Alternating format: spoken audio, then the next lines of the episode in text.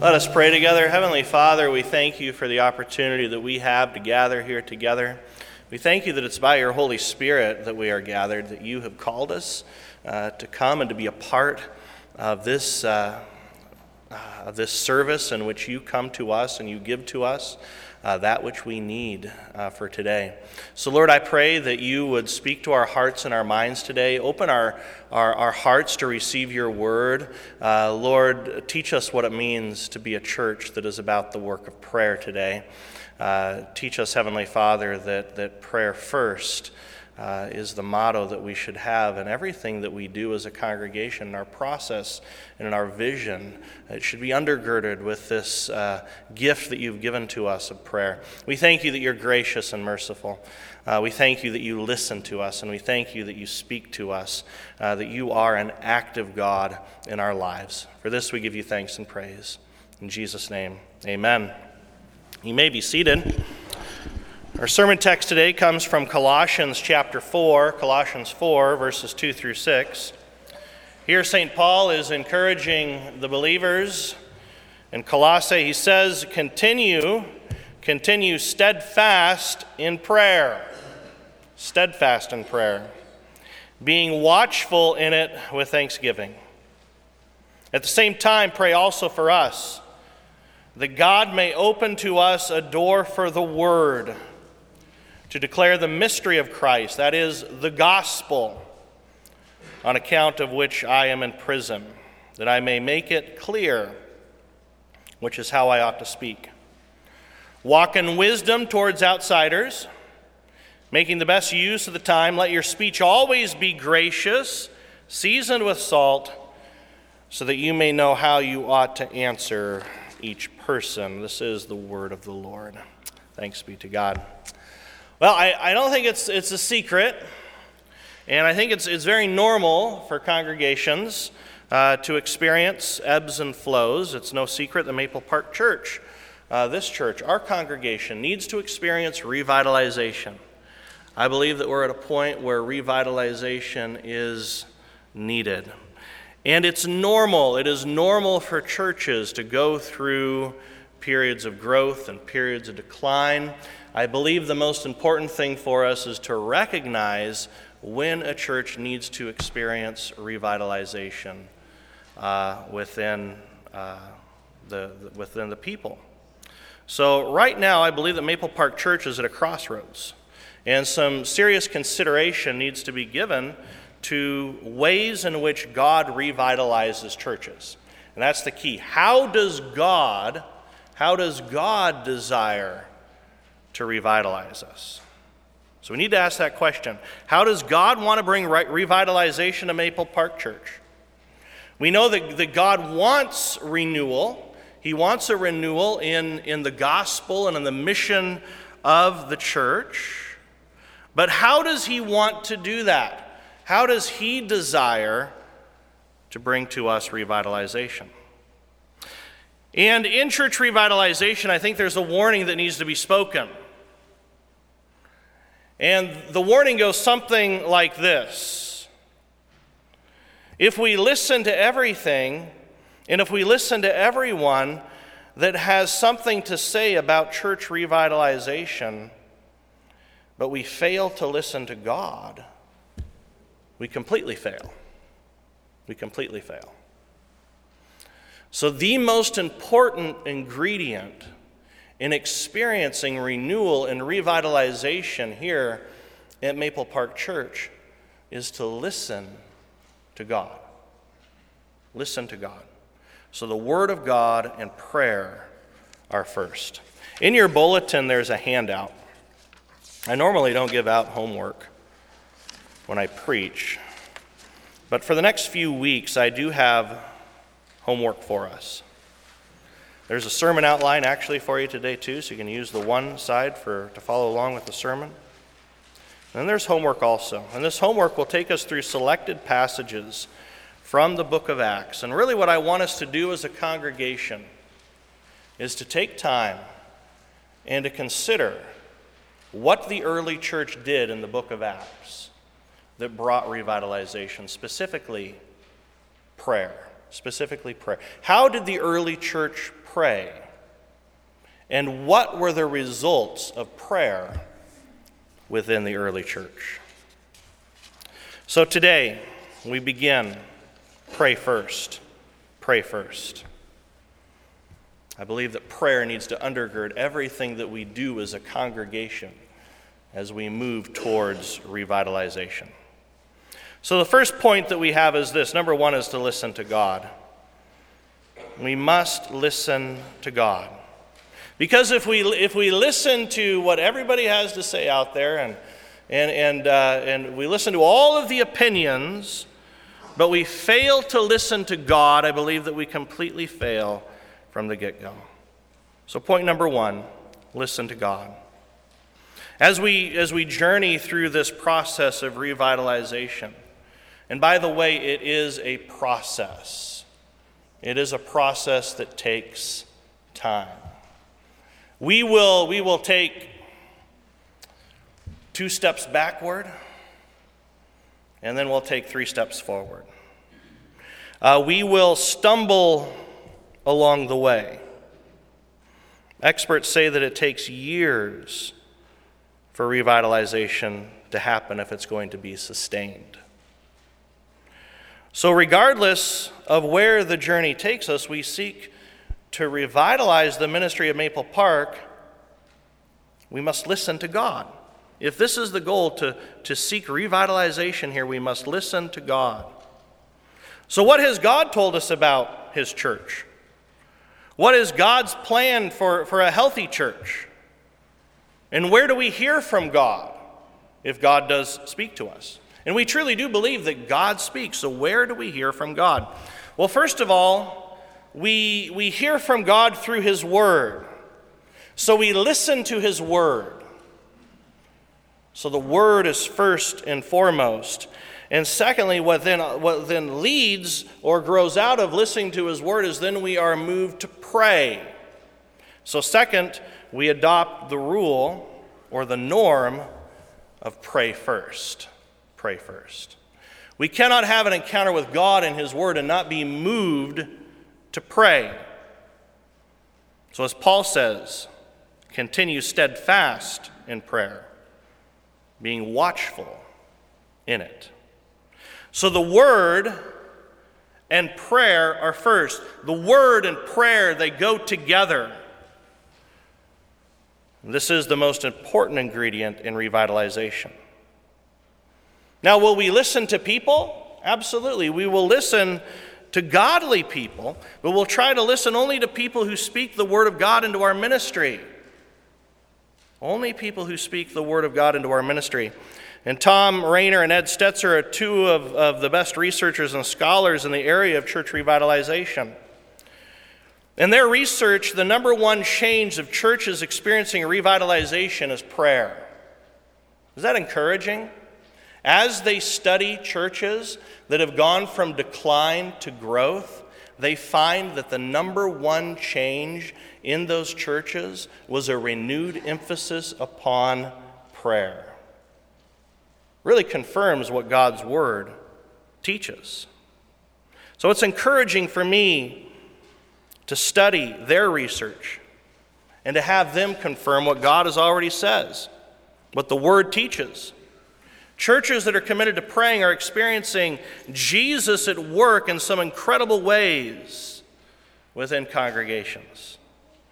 Rainer's quoted in Stetzer's book, Come Back Churches, by saying this There simply is no more important principle in church growth than prayer.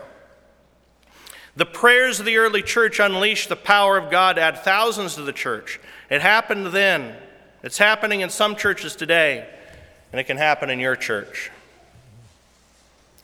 So, when it comes to significant changes that are made in churches that experience revitalization, prayer has been at the top of the list. So, in everything here at Maple Park, prayer must have top priority. That's why we're saying, pray first. Pray first. Dirk, uh, Ben, uh, who are both on, in, on staff, and I, we've met. We've come up with this pray first slogan. because we believe that prayer must undergird everything that we do. Pray first. As we seek to implement plans, pray first.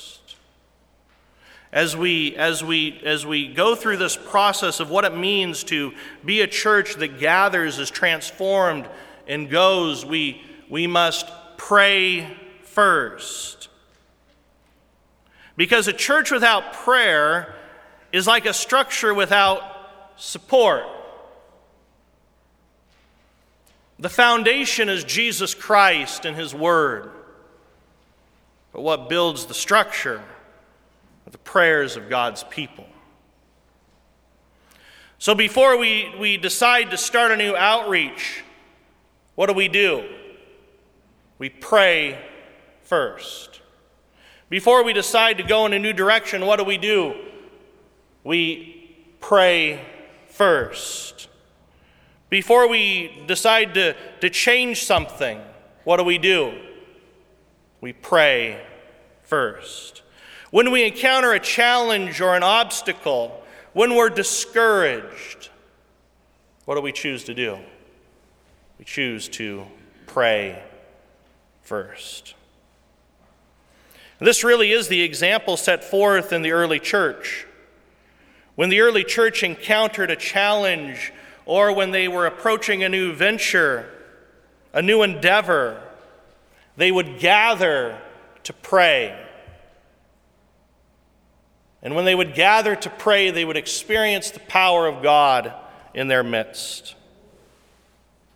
So the Bible teaches us about prayer. It teaches us about prayer and our own personal relationship with Jesus. And Jesus tells us that we ought to go into our prayer closet, that we ought to be in that place of prayer, developing our personal relationship with Jesus Christ. And that's so important that we develop personal prayer lives. But the Bible also teaches about the church at the work of corporate prayer.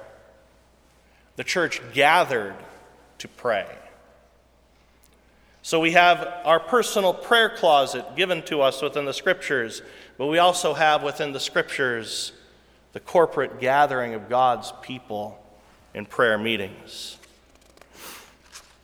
Both your personal prayer closet and church gatherings that emphasize prayer are vital they are vital to the health of the church. To go into your prayer closet and to pray. But don't forget the power that comes out of prayer meetings. Because wherever two or three are gathered, there Christ promises to be in the midst of his people. As we read through the scriptures, we see that the early church regularly assembled to pray and God moved on behalf of the people. In Acts 1:14 we read all these with one accord were devoting themselves to prayer together with the women and Mary the mother of Jesus and his brothers. Why did the early church pray? Why did they gather together? Because they knew that they needed to listen to God that they needed God in their midst. So they prayed. Pray first. Where can you move in your life to gather with other believers to pray? Well, we have prayer meetings, they're on our church schedule. But we also have life groups. And a light came on for me. I said, We have many different life groups within our congregation gatherings of people, the, the uh, people within our church that gather around God's Word for the purpose of learning, but also for the purpose of praying. Not only learning God's Word and fellowshipping around God's Word, but also to pray. So we already have set up here at Maple Park uh, an incredible uh, structure in which we can gather together to pray together, to study God's Word, and to pray. So if you're not a part of, of a group, where prayer is emphasized, I encourage you to become part of a life group, a prayer meeting, to be a part of something where you can gather with other believers here at Maple Park, where prayer is an emphasis, where you can pray with your brothers and sisters in Christ. And to pray not only for the needs that exist within your small group, but to pray for your church, to pray for the ministry of Maple Park, and to pray for our community. To pray. To pray means what? What does it mean to pray? This is my second point. To pray is to trust in the power of God. To trust in the power of God. It's not natural for me to trust in the power of God. I like to trust in myself. I, I think that I have what it takes in order to solve the problems that I face in life. So when I get up in the morning, the first thing I begin to think about is what do I need to start doing today in order to tackle to tackle today? What do I need to do in order to, to get the things done that need to be done today? And then before, I, before long, I realize that I have forgotten the most important thing, and that is to trust in the power of God. To pray first. Because to pray first is to trust in His power and not in my own power or my own ability. So I believe the worst place we can be as a congregation is to set out, to venture out, and to begin to do things and to forget to trust in the power of God. And when we fail to pray first, that's exactly what we're doing. We're trusting in our ability rather than in God's ability to accomplish what He desires to accomplish in our church. So it's not natural for me to trust in the power of God. I like to trust in my own ability. I believe I have what it takes. That's probably the worst place I can be in my personal life. So, churches today need to be instructed in prayer. In the same way, Jesus instructed his disciples, his followers, in prayer. And in the same way, the, the apostles led the early church to emphasize prayer. We too need to be instructed in prayer because human nature hasn't changed. Human nature is the same. We've always depended upon ourselves. We've always trusted in our own ability rather than trusting in the power of God. I love O. Hallesby's book, and that's one of the emphasis that we have in our church right now, especially in life groups. O. Hallesby says that prayer is nothing more than to let Jesus into our needs. We all have needs, right? Each and every one of us face difficulties in life. And prayer is nothing more than to let Jesus into your needs. You pray first? You trust in His power? As a congregation, do we pray first? Or do we just jump headlong into something? Or just kind of get into a rut? This is the way we've always done things. And we're not even seeking God, wondering, or asking God, why do we do things the way we do things? Why are we structured the way we're structured? Why are we ministering the way we're ministering? Are we seeking God? Are we seeking to, to listen to Him and to trust in His power? You see, every body of believers has needs. There, there isn't a single church body out there that is not struggling with something. Every church struggles. Maybe it's disunity. Maybe it's a, a, lack of obedience to the Great Commission, internal sin, a lack of generosity. Whatever the problem is, we don't have what it takes to solve whatever the challenge is today or whatever the challenge will be in the future. So we listen to God and we trust in the power of God. And He's the one who moves in our midst to accomplish that which He's called us to accomplish. I love the way O. Hallesby connects prayer to the word of uh, to the work of the church. In the third chapter of his book, he says this When Jesus took leave of the eleven apostles at the ascension, he entrusted to them a superhuman task. He has given to you, church, he has given to us a superhuman task a task which we do not have the ability to accomplish. He charged the apostles to go and to make disciples of all nations. Did you know that the very mission of the church which Jesus gave to his church is a superhuman task? We cannot accomplish it. We must pray first. Listen to God. Trust in His power, not in our own power. So, what Christ has given to us accomplish, to accomplish is beyond our ability, a superhuman task. I can't bring revitalization to our church. And you can't bring revitalization to our church. Only God can do that. We need His power so that we can plant the seeds of the gospel, water the seeds of the gospel, and see Him move and work. So trust in the power of God.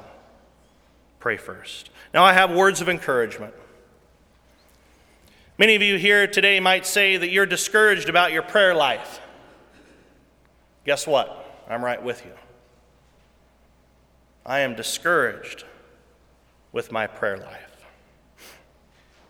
But here's good news no one ever masters prayer. No one ever masters prayer. The good news is, is that through the Word of God, the Holy Spirit will teach you how to pray. He'll teach you how to pray. And guess what? You have a body of believers here that they love you, they care about you, and they want to help you in your prayer life. Life groups are focusing on prayer. In life groups, we're reading Hallesby's classic work on prayer. And you have a body of believers to which you can belong. So let your life group teach you how to pray. Be honest with your brothers and sisters in Christ. Say, I struggle with prayer, and I need you. I need you to help me so that I can grow in prayer. And then come alongside one another and strengthen one another and help one another in this area of prayer. Continue steadfast in prayer, being watchful in it with thanksgiving. At the same time, pray also for us that God may open to us a door for the word to declare the gospel of Christ on account of which I'm in prison that I may make it clear which is how I ought to speak. So, during our services for the next few weeks, we will preach on prayer from selected passages from the book of Acts. You'll also have opportunity at home to take your homework home to spend some time considering these passages from the book of Acts, to, to, to think of different insights you gain from the passage, to, to ask questions you might have about the passage and then to see how does this passage apply to my life? How does God want me to apply this to my life today? Maple Park Church, we need to be impacted by what the Bible teaches about churches and how they're effective and healthy and how they grow and how they accomplish the mission which Christ has given. How do we do this? We pray first. We pray first. And there's more good news in prayer God listens. Do you know that? Do you believe it? That He is alive and that He listens when we pray? God listens. Matthew 7, Jesus says, Ask and it will be given to you, seek and you will find. Knock and it will be open to you. For everyone who asks receives, and the one who seeks finds, and to the one who knocks it will be open. He listens and he speaks. God speaks. He isn't a silent God, He is a God that moves and works. You've experienced it in your life.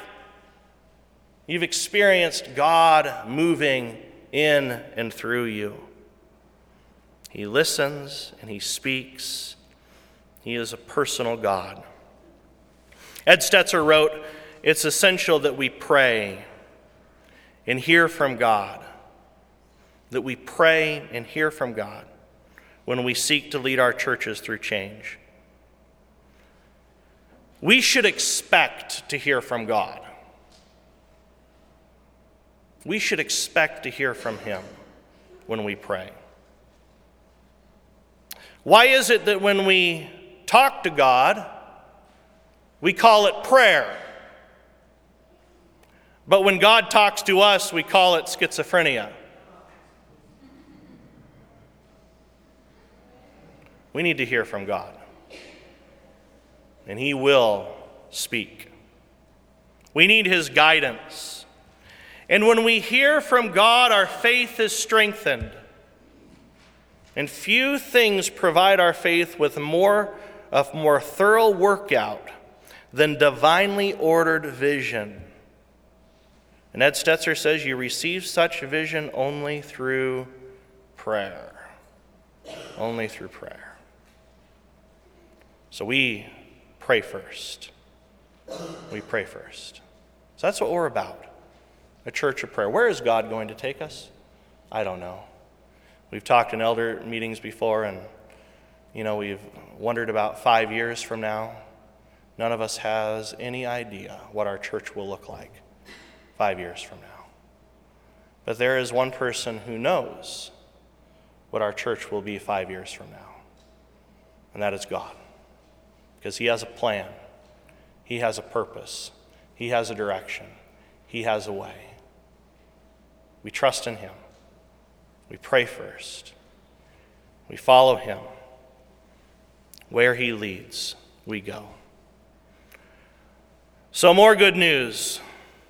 Over you, God speaks, specifically to you, to you. And the words that he speaks today are words of grace and mercy. Do you know that God isn't angry with you? He's not angry. Have you failed? Yes, we acknowledge that. Have we sinned? Yes. But is God angry with you? Does God hate you? No. He loves you. He loves you. He loves you so much that he sent his one and only Son to die upon the cross so that you would receive his grace and his mercy. So over you, God speaks. He speaks words of grace and mercy. He's not mad at you, He loves you. He loves you more than you could could ever imagine. And over our, our community, God speaks. He speaks words of grace and mercy over our community.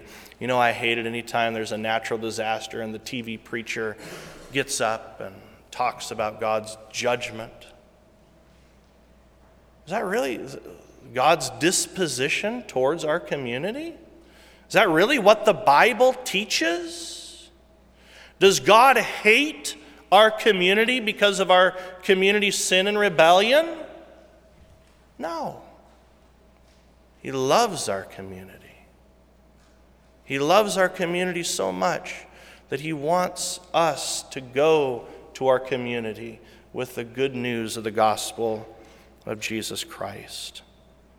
So when God speaks, He speaks to you personally. And he says, I love you. I love you with an everlasting love. A love that sent Jesus Christ to the cross. A love that compelled Christ to take your sins away. A love that gives you the power of Jesus' resurrection and eternal life. And to this we can say, Church, Amen. Let us pray. Heavenly Father, we thank you for this day. We thank you for the opportunity to gather together. And Lord, uh, I pray that you would so move within our midst that we would be compelled by your Holy Spirit to pray, even as I get up and, and I say a, a, bunch of things about prayer. Um, Lord, without your Spirit, it, it, it's nothing, it just falls flat. So I pray that this word today would impact and transform and change us into people that are devoted to prayer. It's in Jesus' name we pray. Amen.